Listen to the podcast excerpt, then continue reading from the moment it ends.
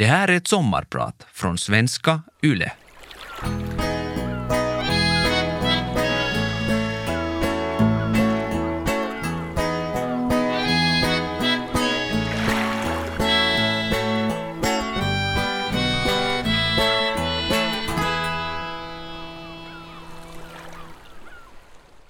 Jag vaknar, tar telefonen i handen och läser de första meddelandena.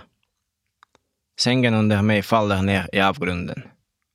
Landet jag är född och uppvuxen i attackerade det land som jag har flest familjeband till. Jag sätter på Putins tal på Youtube. Det är en djupt kränkt och arg person som talar. Han talar som till mig, hotar mig med förstörelse. Han säger att Ukraina inte existerar som om jag inte heller finns. En vecka senare står jag vid den ukrainska gränsen och ser krigets fasor med egna ögon. Tusentals människor utan hem, hopp och någon aning om vart framtiden ska ta dem. Jag vill krama och rädda dem alla, som om de alla var mina egna släktingar. Jag heter Alexander Foy, är 34 år gammal. De första 23 åren av mitt liv bodde jag i Ryssland men för tio år sedan tvingades jag lämna landet av politiska skäl. Idag ska jag sommarprata om att växa upp i det moderna postsovjetiska Ryssland, om att komma till Finland och starta ett nytt liv här, och om hur invasionen av Ukraina förändrade allt. Om att hitta kraft i att hjälpa andra människor och om att kriget en dag måste ta slut. Jag är på många sätt ett barn av det moderna Ryssland. Jag föddes två år före Sovjetunionens kollaps i Sankt Petersburg. Då hette staden ännu Leningrad. Det är svårt att föreställa sig en mer mångkulturell familj än min. Muslimer, ortodoxa, ateister, esoteriker. Alla i vår familj firade nyår, jul, Idal Fitr och påsk. I familjen finns också olika yrken. Framstående vetenskapsmän, tjänstemän, militärer och lärare. Jag tror att det till stor del har format min inställning till världen, att jag tar mångfalden för given. Min mamma Renada har två magisterutbildningar. Hon har varit företagare och jobbat inom många olika branscher. Hon är praktiserande muslim och annars också en andlig person. Hon tog mig till Indien två gånger när jag var i skolåldern, vilket var ögonöppnande upplevelse för mig. I det postsovjetiska Ryssland fanns ett andligt vakuum och min mamma var en av dem som utforskade och upplyste mig och min storebror om andliga frågor. Min pappa har varit företagare hela sitt liv. Han hade butiker och kiosker, men tvingades till sist stänga dem på grund av korruptionen. Efter det blev han istället privatlärare i matematik. Hans pappa, min farfar, kommer från en familj av ryskassimilerade skottar. Därifrån kommer också vårt efternamn Foy. Farfar är idag 87 år gammal, men undervisar fortfarande i fysik vid ett statligt universitet. Som barn under andra världskriget överlevde han blockaden av Sankt Petersburg och berättade en gång att han inte fick promenera ensam i staden eftersom det på grund av hungern förekom kannibalism och farfar var en vältnärd pojke. Hans mammas föräldrar kom från Ukraina. Därifrån kom också min farmor, som var professor i fysik och matematik född i Harkiv med rötter i Zaporizjzja. Hennes far ledde stora projekt inom petrokemi och utvecklade raketbränsle. Idag bombar ryssarna hans Harkiv med raketer, möjligen med kemiska föreningar som han har varit med och upptäckt. Också min mammas släkt kommer delvis från Ukraina. Före kriget bodde de i Donetsk, Odessa och Zaporizjzja, dit vi åkte flera gånger när jag var barn. Jag älskade det. I Hulajpole sprang jag från gässen som bet mig i rumpan. Min favoritfotbollsspelare var Andrei Shevchenko och förutom släktband finns det mycket annat som har skapat band mellan mig och Ukraina genom åren. Först och främst människor. Min mormor kom från Azerbajdzjan. Som barn överlevde hon deportationen av azerbajdzjaner under andra världskriget. Som boskap trängdes de in i vagnar och skickades till Kazakstans stepper under vapenhot av sovjetiska soldater. Några år senare återvände de till Baku och ännu lite senare gifte hon sig med min morfar, en överste i den sovjetiska armén. Jag har ingen aning om hur hon valde att gifta sig med en rysk militär efter allt det har gått igenom. Jag vet att det gjorde det olovligt. Min morfar, översten, växte upp i norra Kaukasus. Hans familj tillhörde molokanerna, en liten kristen minoritet som hade placerats där av de tsaristiska myndigheterna. I Kaukasus hade han inte många alternativ, så för att fly från byn sökte han sig till armén. Så kom han in i det sovjetiska systemet, där han sedan levde, tjänstgjorde och arbetade hela sitt liv. Under Sovjettiden fick militären lägenheter. Också min morfar fick en. I en förort till Sankt Petersburg, som heter Kupchino. Vad han inte visste då var att området inom tio år skulle ha ett rykte om sig som det bästa stället att inte åka till utan en riktig anledning. Jag växte upp i ett område där man måste kunna prata och slåss för att klara sig. Där en skateboard kunde bli ett vapen till skydd mot gopniks. Gopnik är slang för de unga kriminella män som rörde sig på gatorna. De kunde närma sig dig av vilken anledning som helst. Ofta var målet ett lätt rån. Ett stjäla mobiltelefoner, kläderna eller skorna.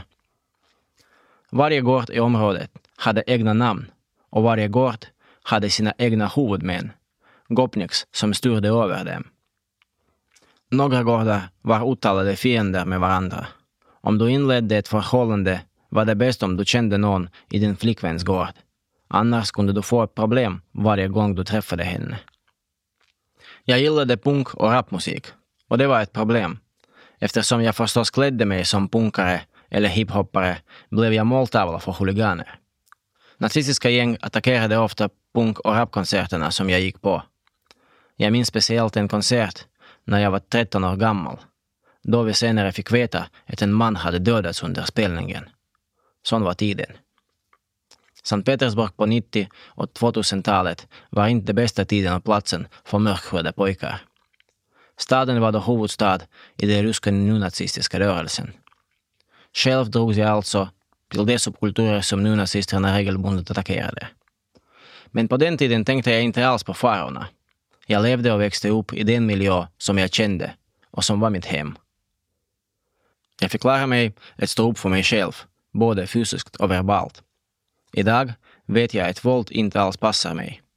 Men sanningen var att allt kunde hända på vägen hem från skolan. Det fick jag lära mig redan i första klass, när tre tonåringar klämde in mig i en hiss.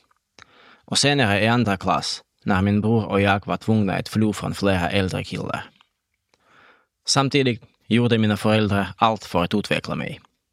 Jag studerade på det engelsk-spanska gymnasiet där vi lärde oss båda språken från ettan. Gick på musikskola och spelade fotboll. Jag fick alltså på många sätt en klassisk utbildning. I skolan gillade jag mest av allt främmande språk, geografi och samhällskunskap. Ingenting lockade mig mer än andra länder, människor och samhällen. Jag gick också på scenskola, men musik och konserter var min största passion. När jag var 12 skrev jag min egen rap och när jag var 15 bildade jag mitt första punkrockband. Jag gick på konserter, reste till andra städer och blev bekant med musiker, konsertarrangörer och likasinnande från olika delar av Ryssland. När jag var 19 skapade jag mitt eget musikbolag som satsade på vänsterorienterad protestmusik och började själv organisera konserter. Ett par år senare släppte jag ett album med egen politisk rap. Ett år senare föddes min pojke. Därmed slutade min barndom och hans började. Jag blev intresserad av politik redan under skoltiden. Min farfar var engagerad i kommunalpolitiken i Moskva och som barn följde jag med honom till olika kabinett och ibland också till möten. Jag har alltid varit intresserad av statens struktur, av systemet som jag själv växte upp i. Men det var först när jag var 16 som jag började fundera på förändringar. Där och då var det mest en önskan om att få gå fritt på konserter. Att inte behöva vara rädd för att bli attackerad. Det var jag inte ensam om. Efter flera attacker var det många som ville göra motstånd mot de nazistiska grupperna. Antifarörelsen började duka upp i Sankt Petersburg med representanter från olika subkulturer. Det förenande målet var kampen mot rasism och att stötta varandra. Vi gillade sånger om frihet, men vi var unga och vi hade egentligen inte tid för politik. Alla gick på varandras konserter. Punkare på rapkonserter, rappare på nu metal-konserter och hardcore fanns lite överallt. Som 16-åring satt jag på en lektion i skolan när jag fick veta att Timur Kacharava, en veganaktivist och musiker från ett hardcoreband, hade dödats kvällen innan. Han var bara 20 år gammal. Jag kände till båda banden han spelade i, hade varit på deras konserter och vi hälsade till och med på varandra. Jag minns den där konstiga känslan vid nästa spelning, när jag och mina kompisar ringdes och kom överens om att gå tillsammans. Idag vet vi att de nazistiska grupperna som motsatte sig oss var kopplade till den kriminella världen. De använde, liksom säkerhetstjänsten FSB, ryska nationalister som kontraktsmördare. Och just det, jag glömde helt. På den här tiden var Dmitrij Medvedev president i Ryssland. Alla var mycket förvånade, för alla förstod att Medvedev bara var en marionett från Putins parti, som hade satts i presidentstolen. Eftersom rysk lag inte tillät att en president satt hur många perioder i följd som helst. Tack vare administrativa resurser lyckades de vinna valet. Ja, 2008 måste val i Ryssland fortfarande vinnas. Det var inte rättvist, med tanke på att Putins gäng kontrollerar hela administrativa systemet, från skollärare till överläkare. Men rösterna skulle räknas och proceduren följas, och det var ännu möjligt att ordna demonstrationer och försöka påverka vissa beslut. Då var det ingen som trodde att Ryssland efter sex år skulle annektera Krim, eller ytterligare några år senare attackera Ukraina och döda civila där, eller att folk i Ryssland skulle fängslas för inlägg på sociala medier. Själv tvingades jag lämna Ryssland av politiska orsaker för tio år sedan. Och sedan dess har jag inte varit där. Våra konserter och vår aktivism, som bland annat innebär protester mot valfusk år 2011, började väcka myndigheternas uppmärksamhet. Det gällde inte minst det lokala centret E, ett centrum för att bekämpa extremism. Myndigheterna upptäckte plötsligt att det hade vuxit fram en rörelse med politisk kraft som de inte kontrollerade rakt framför näsan på dem. Underrättelsetjänsterna i Moskva hade insett det redan två år tidigare efter de massiva striderna mellan Antifa och nazigrupper. Resultatet blev så kallade sökningar. De planterade vapen och droger och förbjuden litteratur. Människor anklagades, oftast oskyldigt, för olika saker baserat på vittnesmål från anonyma vittnen. De förberedde sig för Putins återkomst år 2012 och de visste att det skulle bli protester. Jag tvingades lämna Ryssland sommaren 2012. En vecka senare var det rättegång. Jag anklagades för ett brott som jag inte begått, men som begicks av polisen. Jag hade två vittnen på min sida, men när du slåss mot systemet spelar det ingen roll. Jag var tvungen att gå försiktigt tillväga. Flera aktivister från vår rörelse hade redan åkt till Europa och de berättade hur man säkert skulle ta sig över gränsen. Jag var 23 år gammal och lämnade landet på semilagliga sätt. Jag kände mig som en karaktär från en film, eller en hjälte från revolutionsberättelserna. Det hade varit roligare och mer äventyrligt om jag inte hade lämnat min fru och ettåriga son hemma i Sankt Petersburg. Jag saknade dem väldigt mycket och överväldigades ofta av melankoli. Jag vandrade runt i Europa i tio månader. I Amsterdam, Paris, Lyon, Marseille, till Prag, Zürich, Berlin, Belgrad och Sofia. Jag tillbringade natten med vänner och främlingar, sittande, sovande på vandrarhem och ibland i hyresbostäder. Men när det var dags att söka politisk asyl visade det sig att jag var tvungen att göra det i Finland eftersom jag hade ett finskt turistvisum. I år har det gått tio år sedan jag kom till Finland. Migrationsverket skickade mig till Åravais i Österbotten för att vänta på ett asylbeslut. Men redan i transitlägret i Helsingfors lärde jag mig läsa skyltar på svenska. Gatunamn som Nylandsgatan var kanske mitt första ord på svenska. Och det var på svenska som jag valde att integrera mig. I det här skedet vill jag passa på och tacka alla som har hjälpt och påverkat mig i min motivation och integration. Min lärare Barbro Willman, Bodil Wadenström, Alexandra Ramsay, Anjolin Grune, Marcus Österlund, Henrika Nordin, Stefanie Lindberg, Liselott Sundberg och Janne Vas och många, många andra. Men tillbaka till Orvais 2013. Det var vid den här tiden som Majdan-protesterna började i Ukraina. President Janukovyč, som lovade ukrainarna en europeisk väg, bedrog dem och gick i Putins ledband. Demonstrationer och sammandrabbningar med polisen började. Allt var bra tills protesterna krävde sina första offer bland demonstranterna. Själv satt jag framför datorn dygnet runt, bevakade situationen, kontaktade släktingar och bekanta från Kiev och andra städer. Det verkade som om den enda lyckliga personen i mitt liv var min fru, som också hade kommit till Finland tillsammans med vår son. Hon visste att jag hade lämnat in mitt pass till Migri och inte kunde åka till Ukraina, även om jag verkligen ville det. Jag såg är de här människorna, de är europeer. För dem är livet och friheten det viktigaste. Men om de måste välja mellan livet och friheten kommer de att välja friheten. Jag är numera ordförande för Svenska.fi, en organisation som jag skapat tillsammans med mina vänner för att hjälpa andra invandrare att integreras på svenska. Jag är också ordförande för Globart Point, där vi hjälper till att integrera konstnärer som kommer till Finland och sitter i styrelsen för flera andra organisationer. Dessutom är jag medlem i Svenska folkpartiet i Finland och har deltagit i partiets verksamhet, bland annat i flera val. Jag tröttnar sällan. Resultatet av mitt jobb och mina handlingar, att någons liv förändrats och blivit bättre, är min belöning. Det laddar mina batterier, både fysiskt och mentalt. Men i januari 2022 åkte jag på den första utlandssemestern i mitt liv.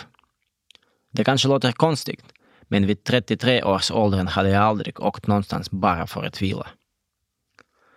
Nu flög jag till Egypten och Sharm el-Sheikh. Jag insåg snabbt att det är en utställningsstad för turister. Och eftersom det inte passar mig började jag utforska vart jag kunde åka istället för att ligga på stranden. Till min förvåning insåg jag att det var bara 200 kilometer till Mosesberg. Platsen dit han enligt legenden gick för ensamhet, där han fick de tio budorden. Jag älskar profetiska berättelser. Det kan lära oss mycket. Så jag skyndade mig dit. Det var en kort klättring, bara några kilometer. Men jag kände genast att jag var på en andlig ovanlig plats. Det fanns en helt annan energi i luften. Under min vecka i Egypten absorberade jag kulturen, sammanhanget och gick i bergen i två dagar som om Gud förberedde mig för något, laddade mina energireserver. Jag återvände till Finland i mitten av januari, pigg och laddad med både D-vitamin och andlig energi, redo att gå vidare. Jag heter Alexander Foy och idag är jag din sommarpratare. Livet är uppdelat i före och efter den 24 februari 2022. Hela veckan efter Rysslands invasion av Ukraina var vårt lilla rysktalande Helsingforsgäng i total chock. Vi bara drack och rökte oss igenom dagarna. Vi ville inte möta den här verkligheten nyktra. Det var alltför skrämmande. Fyra dagar efter invasionen satt flera av oss hemma i mitt kök. Där bestämde vi oss för att vi inte kunde stanna i Finland. Vi skulle åka till Ukraina, eller åtminstone till Polen, för att hjälpa människor på plats. Några dagar senare satt vi redan på en minibuss vid den polska gränsen mot Ukraina, vid den största gränsövergången med Dika. Tiotusentals människor passerade gränsen till fots. Vi såg blindande brasor, gråtande barn, mammor med två eller tre barn och äldre människor. Alla gick de över gränsen och förstod inte vad det var. De var uppjagade och oroliga. Jag tittade på dem och ville krama dem alla rädda dem alla, som om de alla var mina släktingar eller annars närstående. Det fanns inga bussar, ingen hjälp i närheten. Bara ett område med staket omkring, där de kunde värma sig vid de brinnande tunnorna och få lite torkad frukt och saft av volontärerna. Hur länge måste de vänta där? Vem skulle komma efter dem? Vem behöver dem? Jag har aldrig sett så många människor i så dåligt tillstånd samtidigt. Smutsiga, utmattade efter en 15 kilometer lång kö vid gränsen. Många hade köat i över ett dygn. Människor av olika samhällsklasser, tillsammans. Kriget har jämnat ut skillnaderna. En glad tjej i gul väst sprang fram till oss. En ukrainsk volontär från Polen. Hej killar! Hur många platser har ni i bilen? Hon tog med sig flera kvinnor med små barn och en afghansk ukrainsk familj. Vi tog med dem i bilen, men hade ingen aning om vart vi skulle ta dem. På vägen såg vi en polisbil som visade oss vart vi skulle åka. Så började vårt volontäruppdrag. Vi anlände till ett stort köpcentrum. Där fanns redan tusentals människor. Folk sov där de kunde hitta plats. Återigen barnskrik, tårar och desperata vilsna människor. Deras berättelser kramade våra hjärtan till en liten pingisboll. Barnen berättade om bomber och hur man kan skilja ljudet av en raket från ljudet av luftvärn. Farfar, 80 år, från Harkiv hade suttit ensam i sin källare i tre dagar.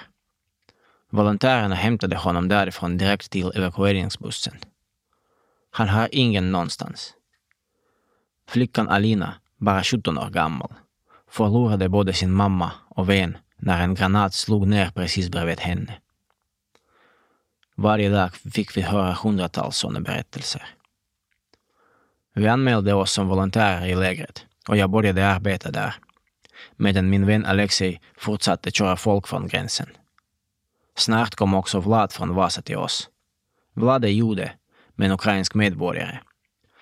Tillsammans hittade vi ett vandrarhem i närheten, i bergen.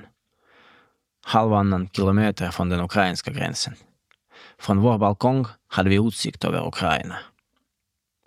Det visade sig att det låg ett kloster i närheten och att vårt boende låg vid en munks pilgrimsväg.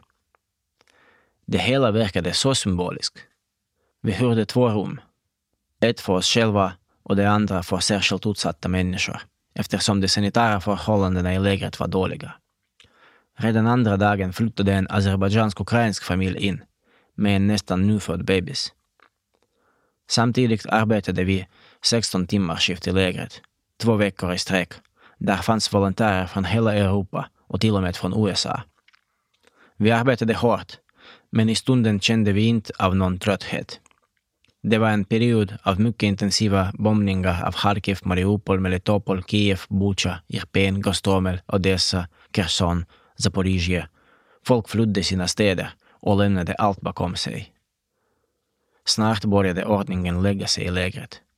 Logistiken och transporten från gränsen organiserades. Vi sprang omkring och hjälpte folk att komma till rätta, gav dem information, simkort, mat, blöjor, vad de än behövde. Vi gjorde inlägg på sociala medier och kom i kontakt med folk hemma i Finland som skickade volontärbussar till Polen. Vi berättade för människor i lägret att det om några dagar skulle gå en buss till Finland och pratade om förhållandena. Men den första frågan, utan undantag, var kan jag jobba i Finland så fort jag kommer? Ta det lugnt, sa vi. Ni får boende, ni får mat och ro. Sen får ni jobba. Men hur ska jag leva då? sa ukrainare som just förlorat allt. Jag vet inte hur många bussar vi skickade från Polen till Finland. Det var organisationen House of Helsinki som skickade dem. Men vi skickade också flera bussar till Vasa och Oravais, dit jag själv en gång kommit som flykting.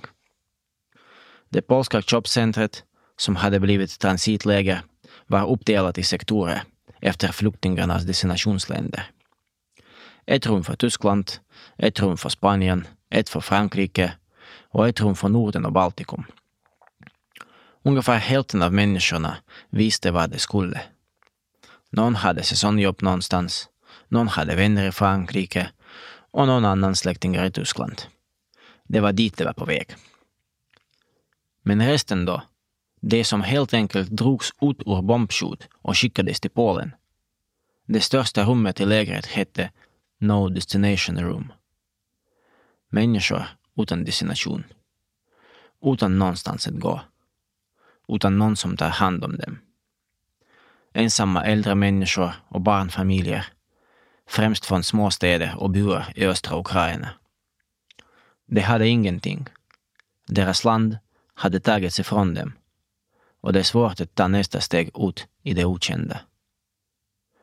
I början av mars 2022 tog resan från östra Ukraina till Polen cirka två dagar. Tågen var överfulla och mycket långsamma, med släckta lampor för att inte väcka uppmärksamhet.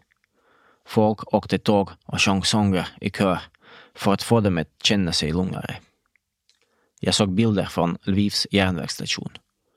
Allt det påminde mig om filmer om andra världskriget.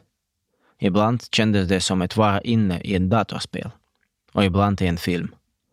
Förmodligen var det lättare för oss att tro att det här faktiskt är en film, att det inte är verkligt. På en kurs om katastrofpsykologi lärde jag mig att personen i chock kan förneka det som sker istället för att acceptera traumat. Hjärnan avvisar helt enkelt den verklighet som är för traumatisk att acceptera. Efter två veckor i Polen kom våra vänner för att ersätta oss. Vi gav dem vårt boende och köpte biljetter tillbaka till Finland. Vi visste att det fortfarande behövdes hjälp, men vi var såklart fruktansvärt trötta. Vårt plan lyfte från Krakow, där det mest kända koncentrationslägret under andra världskriget, Auschwitz, ligger. Det är svårt att föreställa sig en mer passande tid att besöka platsen. Vi gick runt i lägret och chockades över hur relevant minnet och traumat från 80 år tillbaka kändes. Har vi inte lärt oss av historien? Hur kunde vi tillåta uppkomsten av en ny Hitler i Putins person? Hur kunde det ryska folket tillåta det? Hur lät det sig luras, hjärntvättas, så att kriget i Ukraina kunde accepteras av samhället? Förstås är det lätt att tänka så här i en rättsstat med demokratiska institutioner, oberoende domstolar och yttrandefrihet. Och jag vet inte hur jag skulle ha tänkt om jag hade bott de senaste tio åren i Ryssland och inte i Finland. Men jag hoppas att jag hade tänkt lika som jag gör nu. När vi kom hem till Finland fortsatte vi hjälpa. Vi ordnade ett sommarläger för ukrainska barnfamiljer tillsammans med Borgå folkakademi. Senare startade jag en svenska kurs för ukrainare för att de ska kunna jobba på dagis. Vi har ett stort behov av personal och de här människorna behöver på något sätt bygga upp sina liv på nytt, sten för sten. Jag vet inte när kriget tar slut, men jag vet att Ukraina kommer att vinna. Det goda segrar alltid över det onda. Strax före kriget började märkte jag och mina vänner att allt mer fientlig information mot Finland började dyka upp i ryska medier. Vi upplevde det som ett hot och startade därför ett medieprojekt på ryska för att berätta för Rysslands befolkning om livet i Finland. Men när kriget började blev vi chockade och för ett ögonblick tänkte vi att vi inte borde göra det här. Nu gällde det istället att hålla kvar vid de sista bitarna av oss själva och hitta styrkan att hjälpa ukrainarna. Allt förändrades med massflykten av konstnärer, politiker, journalister och andra offentliga personer från Ryssland. Det kunde Putin inte förutse. Det ryska samhället i Moskva och Sankt Petersburg var redan tidigare mycket integrerat i det internationella samfundet. Fortfarande finns det många människor som förknippar sig med Europa och står fast vid sina europeiska värderingar, eller åtminstone strävar efter dem. När vi kom tillbaka från Polen återupptog jag mina gamla kontakter och började igen organisera evenemang och konserter. Sedan maj förra året har vi samlat fulla salar i Helsingfors för över 500 personer. Det handlar om konserter och offentliga uppträdanden, men kanske framför allt om att ge rysktalande i Finland som motsätter sig kriget tillfällen att samlas och stödja varandra. Kriget kommer att ta slut och vi kommer att stanna. Putin kommer att dö, men vi kommer att leva. Därför kommer jag att göra allt som står i min makt för att påskynda krigets slut och Putin-regimens slut. Jag heter Alexander Foy och idag har jag varit din sommarpratare. En dag stötte jag på en vers från Koranen som jag memorerade. Med varje svårighet kommer lättnad. Sannerligen, efter varje svårighet kommer lättnad. Du har lyssnat på Vegas sommarpratare med Alexander Foy. Redaktör Lukas Lundin. Vegas sommarpratare görs av Parad Media för svenska YLE.